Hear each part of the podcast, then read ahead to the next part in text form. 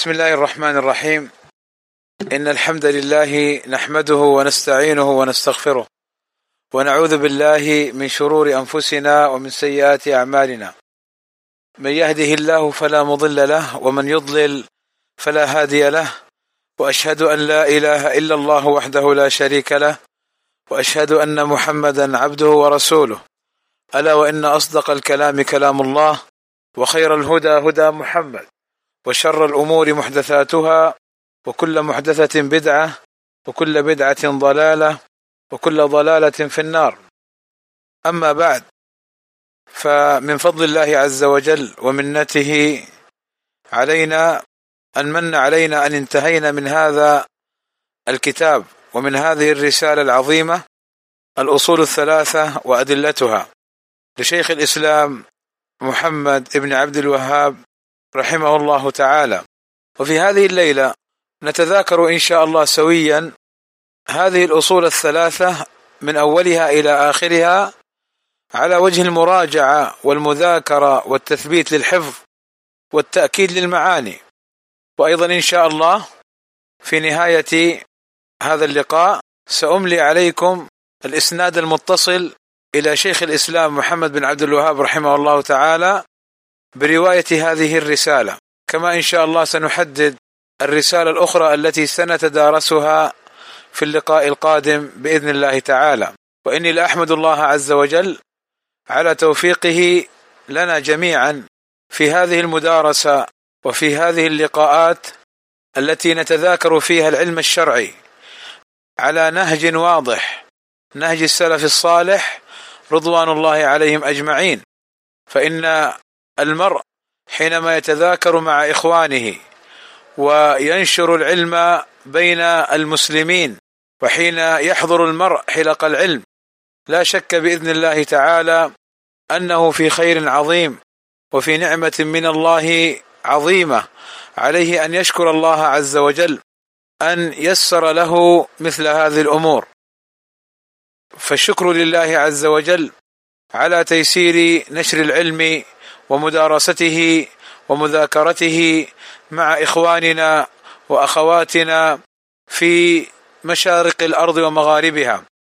ونحن إذ نذكر إخواننا وأخواتنا فليعلم الجميع أننا في هذا المعهد الرجال مفصولون تماما عن النساء فالنساء لهم مجموعاتهم الخاصة بهم والرجال لهم مجموعاتهم الخاصة بهم فليس بين الرجال والنساء اختلاط بفضل الله تعالى ولا نرضى بذلك أبدا بل من قواعد وأسس هذا المعهد فصل الرجال عن النساء امتثالا لأمر الله عز وجل وارغاما للشيطان وتطبيقا لسنة النبي صلى الله عليه وسلم. فالحمد لله على توفيقه في الأقوال والأفعال وفي كل الأمور. مر معنا بارك الله فيكم أن شيخ الإسلام رحمه الله تعالى ذكر لنا أنه يجب علينا أن نتعلم أربع مسائل.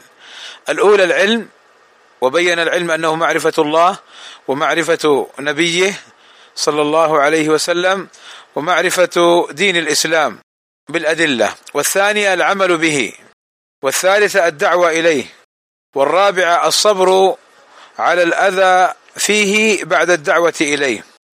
ثم أيضا بين رحمه الله تعالى أنه يجب علينا أن نتعلم ثلاث مسائل. الأولى أن الله خلقنا ورزقنا ولم يتركنا هملا بل أرسل إلينا رسولا من أطاعه دخل الجنة ومن عصاه دخل النار.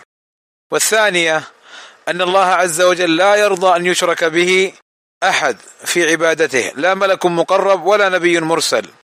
والثالثة أن من أطاع الله ورسوله صلى الله عليه وسلم. ووحد الله لا يجوز له موالاه من حاد الله ورسوله ولو كان أقرب قريب. ثم بين رحمه الله تعالى ما هي الحنيفية التي هي ملة أبينا إبراهيم عليه الصلاة والسلام. فبين أن الحنيفية هي أن تعبد الله وحده مخلصا له الدين. وبين رحمه الله تعالى أن الله أمر بذلك جميع الناس وأنه لذلك خلقهم. ثم بين رحمه الله تعالى أن أعظم ما أمر الله به التوحيد وهو إفراد الله بالعبادة وأعظم ما نهى عنه الشرك وهو دعوة غيره معه. ثم بين الأصول الثلاثة وهي معرفة العبد ربه ومعرفة العبد دينه ومعرفة العبد نبيه محمدا صلى الله عليه وسلم. ثم بين لنا عن طريق السؤال والجواب من هو الله؟ من هو الرب؟ وأنه سبحانه وتعالى هو الله الذي ربانا وربى جميع العالمين بنعمه وأنه هو معبودي ليس لي معبود سواه. ثم بين كيف يعرف العبد ربه؟ وبين أن ذلك بآياته ومخلوقاته وأن الرب سبحانه وتعالى هو المعبود وأن الخالق لهذه الآيات ولهذه المخلوقات هو المستحق للعبادة. ثم بين أنواع العبادة وأن منها الإسلام والإيمان والإحسان ومنها الدعاء. وكل هذه الأنواع من العبادات لا يصرف منها شيء لغير الله. فمن صرف منها شيئا لغير الله فهو مشرك كافر. ثم بين أدلة هذه العبادات من ذبح ونذر وخوف واستغاثة. وبين رحمه الله تعالى بعد ذلك الأصل الثاني وهو معرفة دين الإسلام بالأدلة. فبين أن الإسلام هو الاستسلام لله بالتوحيد والانقياد له بالطاعة والبراءة من الشرك وأهله. بين أن الدين ثلاثة مراتب الإسلام والإيمان والإحسان.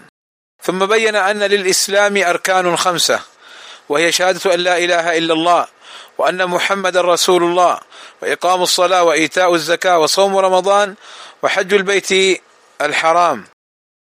وبين أن معنى لا إله إلا الله أي لا معبود بحق إلا الله فلا إله نافيا جميع ما يعبد من دون الله وإلا الله مثبتا العبادة لله وحده لا شريك له في عبادته كما أنه لا شريك له في ملكه سبحانه وتعالى. ثم بين الإيمان. وأنه شعب بضع وسبعون شعبة. أعلاها قول لا إله إلا الله وأدناها إماطة الأذى عن الطريق والحياء شعبة من الإيمان. وبين أركان الإيمان الستة وهي أن تؤمن بالله وملائكته وكتبه ورسله واليوم الآخر وبالقدر خيره وشره. ثم بين الإحسان وأنه ركن واحد كما جاء في الحديث أن تعبد الله كأنك تراه مراقبا له خاشعا له سبحانه وتعالى فإن لم تكن تراه فإنه يراك. ثم بين رحمه الله تعالى الأصل الثالث وهو معرفة نبينا محمد صلى الله عليه وسلم ونسبه وأنه هاشمي قرشي عربي من ذرية إسماعيل بن إبراهيم عليه الصلاة والسلام. مات عليه الصلاة والسلام وله من العمر ثلاث وستون سنة. أربعون قبل النبوة. ثلاث وعشرون نبيا ورسولا. وأنه نبئ بإقرأ. وأرسل بالمدثر. نبئ أي أخبر بأنه رسول. بقوله سبحانه اقرأ. ثم أخبر عليه الصلاة والسلام. وأمر بإخبار هذه الرسالة بالمدثر. وفيها قم فأنذر. بعثه الله عز وجل ليقيم التوحيد. وينذر من الشرك. ويعلم الناس ما يصلحهم. في دينهم ودنياهم فصلى الله عليه وعلى آله وصحبه أجمعين. ثم بين أن النبي صلى الله عليه وسلم دعا في مكة ثلاثة عشر سنة. عشر دعا فيها إلى التوحيد وبعد العشر عرج به إلى السماء وفرضت الصلوات الخمس وصلى في مكة ثلاث سنين. ثم أمر بالهجرة إلى المدينة النبوية. وهنا ننبه على لفظه يستعملها بعض الناس وهي أن بعضهم قد يقول المدينة المنورة وهذا اصطلاح صوفي وإنما اصطلاح أهل السنة المدينة النبوية أو مدينة النبي صلى الله عليه وسلم. أما المدينة المنورة فهم يزعمون أن المدينة بها أنوار لقبر النبي صلى الله عليه وسلم. فلا شك أن هذا اصطلاح صوفي على المسلم أن يبتعد عنه. ثم بين رحمه الله تعالى أن الهجرة واجبة وهي الانتقال من بلد الكفر إلى بلد الإسلام.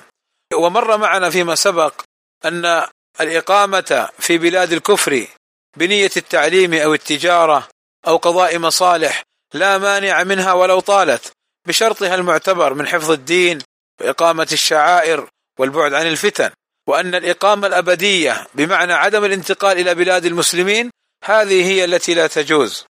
ثم بين رحمه الله تعالى أن النبي صلى الله عليه وسلم لما استقر بالمدينة أمر ببقية شرائع الإسلام. ثم أخذ على هذا عشر سنين إلى أن مات صلى الله عليه وسلم وأن دينه باق وأن ما من خير إلا ودل أمته عليه وما من شر إلا وحذر أمته منها وأن الخير الذي دل عليه التوحيد وجميع ما يحبه الله ويرضاه والشر الذي حذرها منه الشرك وجميع ما يكرهه الله ويأباه وأن هذا الدين كامل ليس بحاجة إلى زيادة ولا إلى نقصان فليس بحاجة إلى أن نقول هذا ليس من الشرع وليس بحاجة إلى أن نقول هذا من الشرع. فالدين دين الله عز وجل أرسل به نبينا محمد صلى الله عليه وسلم وقد بلغنا جميع ما أمره الله به ولم يقصر في شيء صلى الله عليه وسلم. ثم بين أن الناس إذا ماتوا يبعثون وأن بعد البعث حساب وجزاء. وأن من كذب بالبعث فقد كفر. فعلى الناس جميعا أن يعلموا هذا الأمر أن يعلموا أن هناك جزاء. فلا يفتتنوا بالدنيا ولا بزخرفها ولا مانع أن يستمتع المسلم بالحياة الدنيا بما أحله الله. ولكن الممنوع أن يغفل عن الآخرة وأن يشتغل بالدنيا وأن ينسى شرع الله. فيعيش في الدنيا كأنه لا يموت ابدا. فيظلم هذا ويأخذ مال هذا ويؤذي هذا. فلا شك أن هذه أفعال من لا يخاف الله عز وجل ومن لا يعد ليوم الحساب موقفا. فالمسلم عليه أن يتذكر الموقف في ذاك اليوم وأهوال ذاك اليوم. البعث بعد الموت البعث من القبور وأرض المحشر ويضرب الصراط على جهنم بل أهوال القبور يا لها من أهوال. على المسلم أن يتذكر هذا الأمر أنه يجرد من ثيابه ويحمل فيوضع في هذا القبر ويلقى حينها الملكين. فعلى المسلم أن يتدبر هذه الأمور. نعم لا مانع من الاستمتاع بالدنيا بما أحله الله عز وجل مع الإتيان بما أمر الله عز وجل. ولكن للأسف ولكن للأسف الشديد قد نجد من بعض المسلمين من الاعتراض على شرع الله عز وجل فيرفض الحجاب وينكره على زوجته أو على بناته وأخواته. ووالله كم جاءت الأسئلة تسأل بعض النساء زوجي يرغمني ويغصبني على خلع الحجاب. والأخرى بنت تشتكي من أبيها أنه يطردها ويتهددها بالطرد لكونها تتحجب. فوالله هذا من الأمور التي تحزن القلب وتدمي والله فعلى المسلم أن يطبق شرع الله عز وجل وأن يحمد الله أن وفق لنساء صالحات يردن شرع الله عز وجل وهو هو في نفسه عليه أن يراقب الله في أفعاله. إلى متى ستعيش؟ ستموت وتدخل القبر وتأتي يوم القيامة وتسأل عما تفعل مع أبنائك وبناتك من شر وتسأل عما تفعل مع زوجاتك من شر وتسألي أنت يا أمة الله إن خالفت شرع الله عز وجل فأعدي لذلك اليوم ولذلك الموقف أعدي له جوابا. أسأل الله عز وجل أن يحفظني وإياكم من الفتن ما ظهر منها وما بطن.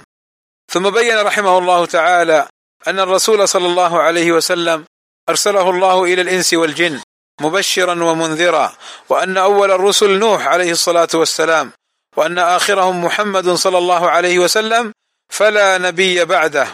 وأن الله عز وجل أرسل كل رسول إلى قومه يأمرهم بعبادة الله وحده وينهاهم عن عبادة الطاغوت. ثم بين أن الله افترض علينا أن نكفر بالطاغوت وأن نؤمن به سبحانه وتعالى. وبين أن الطاغوت ما تجاوز به العبد حده. من معبود أو متبوع أو مطاع وأن الطواغيت كثيرة ورؤوسهم خمسة أولهم إبليس ومن عبد وهو راض. هذا الثاني. والثالث من دعا الناس إلى عبادة نفسه والرابع من ادعى شيئا من علم الغيب والخامس من حكم بغير ما أنزل الله وبينا تفاصيل هذه المسائل. ثم بين رحمه الله تعالى أن رأس الأمر كما في الحديث الإسلام وأن عموده الصلاة وأن ذروة سنامه الجهاد في سبيل الله وبهذا نكون قد انتهينا من مراجعة هذه الأصول الثلاثة وهي أصول كما سبق معنا أصول نافعة. ولا مانع أن أذكر بعض الفوائد والقواعد من هذه الأصول الثلاثة. باختصار فمن القواعد أنه لا بد من العلم قبل القول والعمل وأن العمل هو ثمرة العلم. فعلم بلا عمل وبال على صاحبه. وأن الدعوة إلى الله عز وجل بعد العلم والعمل لا بد أن يوطن المرء نفسه على الصبر على الأذى. ثم أيضا ومن القواعد معرفة المسائل الثلاثة فيما تتعلق بتوحيد الربوبية وتوحيد الألوهية ومسألة الولاء والبراء. ومن الفوائد أن الحنيفية هي أن تعبد الله وحده مخلصا له الدين. ومن الفوائد أن الله أمر جميع الناس أمرهم بذلك وأن أعظم ما أمر الله به التوحيد وأعظم ما نهى عنه الشرك. والتوحيد هو إفراد الله بالعبادة والشرك هو دعوة غيره معه. والأصول الثلاثة هي معرفة العبد ربه ومعرفة العبد دينه ومعرفة العبد نبيه محمدا صلى الله عليه وسلم. ومن الفوائد أن الدليل هو الحجة والبرهان في المسائل ولو كانت المسائل ظاهرة فلا بد من الدليل. ومن الفوائد التي ذكرها شيخ الإسلام محمد بن عبد الوهاب رحمه الله تعالى أن الله عز وجل هو الخالق الرازق وأنه عرفنا بنفسه بالآيات والمخلوقات وأنه هو المستحق للعبادة. ومن الفوائد أن العبادات متنوعة وأن جميع العبادات لا تصرف إلا لله عز وجل.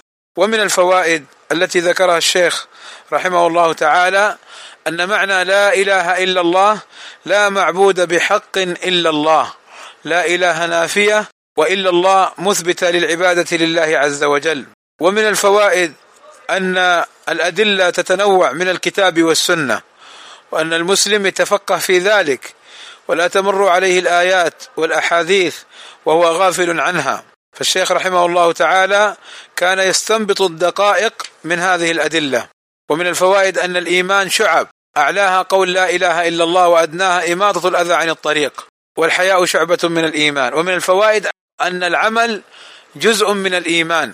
أن العمل جزء من الإيمان. وأيضا من الفوائد من هذه الرسالة محبة النبي صلى الله عليه وسلم. محبته لله وفي الله وأن محبة الرسول صلى الله عليه وسلم لذاته هي محبة شركية لا تجوز. وأن محبة النبي صلى الله عليه وسلم مع الله أيضا محبة شركية لا تجوز. فالنبي صلى الله عليه وسلم نحبه لأن الله أخرجنا به من الظلمات إلى النور. وأنه أنار لنا الطريق بسنته وشرعه عليه الصلاة والسلام. وأيضا من الفوائد معرفة وجوب الهجرة وعدم جواز الإقامة في بلاد الشرك بنية الإقامة الأبدية. ومن الفوائد الاطلاع على شرعه عليه الصلاة والسلام وكيف أنه قرر التوحيد اولا ثم بعد ذلك قرر الأحكام الشرعية والتوحيد أيضا. فشرعه عليه الصلاة والسلام من أوله إلى آخره كله مبني على التوحيد. ومن الفوائد أن الدين كامل ليس بحاجة إلى نقص ولا إلى زيادة. فالزيادة بدعة وضلالة والنقص انحراف عن الحق وروغان وزيغان عنه. وأيضا من الفوائد أننا نموت وأننا نبعث ونحاسب وأن إنكار البعث والتكذيب به كفر مخرج من الملة. ومن الفوائد أن الله عز وجل أرسل جميع المرسلين بالتوحيد فالتوحيد مهم وعظيم والشرك خطير وضلال مبين فعلى المرء أن يعود نفسه على هذا الأمر. ومن الفوائد الكفر بالطاغوت والإيمان بالله هو يعني هو كما قال الله عز وجل ولقد بعثنا في كل أمة رسولا أن اعبدوا الله واجتنبوا الطاغوت وأيضا العروة الوثقى وهي التوحيد تحصل بالإيمان بالله وبالكفر بالطاغوت كما مر معنا وأيضا الطاغوت ما هو؟ من الفوائد كل ما جاوز العبد حده من معبود أو متبوع أو مطاع وبين الطواغيت الخمسة وهي الشيطان ومن عبد وهو راض ومن دعا إلى عبادة نفسه ومن ادعى علم الغيب ومن حكم بغير ما أنزل الله وهو معتقد جوازه أو أنه أفضل أو أنه مساو لحكم الله. ثم أن الإسلام رأس الأمر وأن الصلاة عمود هذا الدين وأن الجهاد ذروة سنامه. اذا هذه جملة من الفوائد والقواعد التي ذكرها شيخ الإسلام محمد بن عبد الوهاب رحمه الله تعالى. وأما إسنادي إلى هذه الرسالة الأصول الثلاثة فإني أروي هذه الرسالة عن الشيخ محمد السبيل إمام الحرم إمام وخطيب المسجد الحرام رحمة الله عليه. وعن الشيخ عبد الله بن عبد العزيز بن عقيل رئيس الهيئة الدائمة لمجلس القضاء الأعلى سابقا رحمة الله عليه. وعن الشيخ المحدث العلامة محمد بن عبد الله الصومالي رحمة الله عليه. وعن شيخنا العلامة يحيى بن عثمان المدرس حفظه الله تعالى. فهؤلاء الأربعة جميعهم يروون عن عبد الحق الهاشمي. يروون عن عبد الحق الهاشمي. قال أخبرنا أحمد بن عبد الله البغدادي عن عبد الرحمن بن حسن ابن محمد ابن عبد الوهاب عن جده شيخ الإسلام محمد بن عبد الوهاب النجدي بهذه الرسالة. فهذا إسناد متصل لشيخ الإسلام محمد ابن عبد الوهاب رحمه الله تعالى. وأيضا أروي هذه الرسالة رسالة الأصول الثلاثة عن شيخنا محمد بن أحمد بن سعيد النجدي. قال أخبرنا سعد بن محمد بن عتيق. قال أخبرني أحمد بن إبراهيم بن عيسى. قال أخبرني عبد الرحمن بن حسن آل الشيخ عن جده محمد بن عبد الوهاب بهذه الرسالة. فهذا أيضا إسناد متصل فيه مشايخ كلهم حنابلة من المشايخ المشهورين المعروفين. فبهذه الأسانيد أروي هذه الرسالة وقد أجزتكم جميعا بها أن ترووها عني. أسأل الله عز وجل أن ينفعني وإياكم بما في هذه الرسالة من خير وبركة وأصول مهمة في هذا الدين. وستكون إن شاء الله تعالى مدارستنا في اللقاء القادم لرسالة الأصول الستة لشيخ الإسلام محمد بن عبد الوهاب رحمه الله تعالى. ستكون مدارستنا إن شاء الله في الأسبوع القادم لرسالة الأصول الستة لشيخ الإسلام محمد بن عبد الوهاب رحمه الله تعالى. وهي رسالة مهمة وعظيمة وإن شاء الله عز وجل يوفقنا ربنا سبحانه وتعالى ويسددنا لمدارستها ومذاكرتها فيما بيننا فيما بيننا. أسأل الله عز وجل أن يعينني وإياكم على هذا الأمر وأكتفي بهذا المقدار لهذه الليلة. وصلى الله وسلم على نبينا محمد وعلى آله وصحبه أجمعين.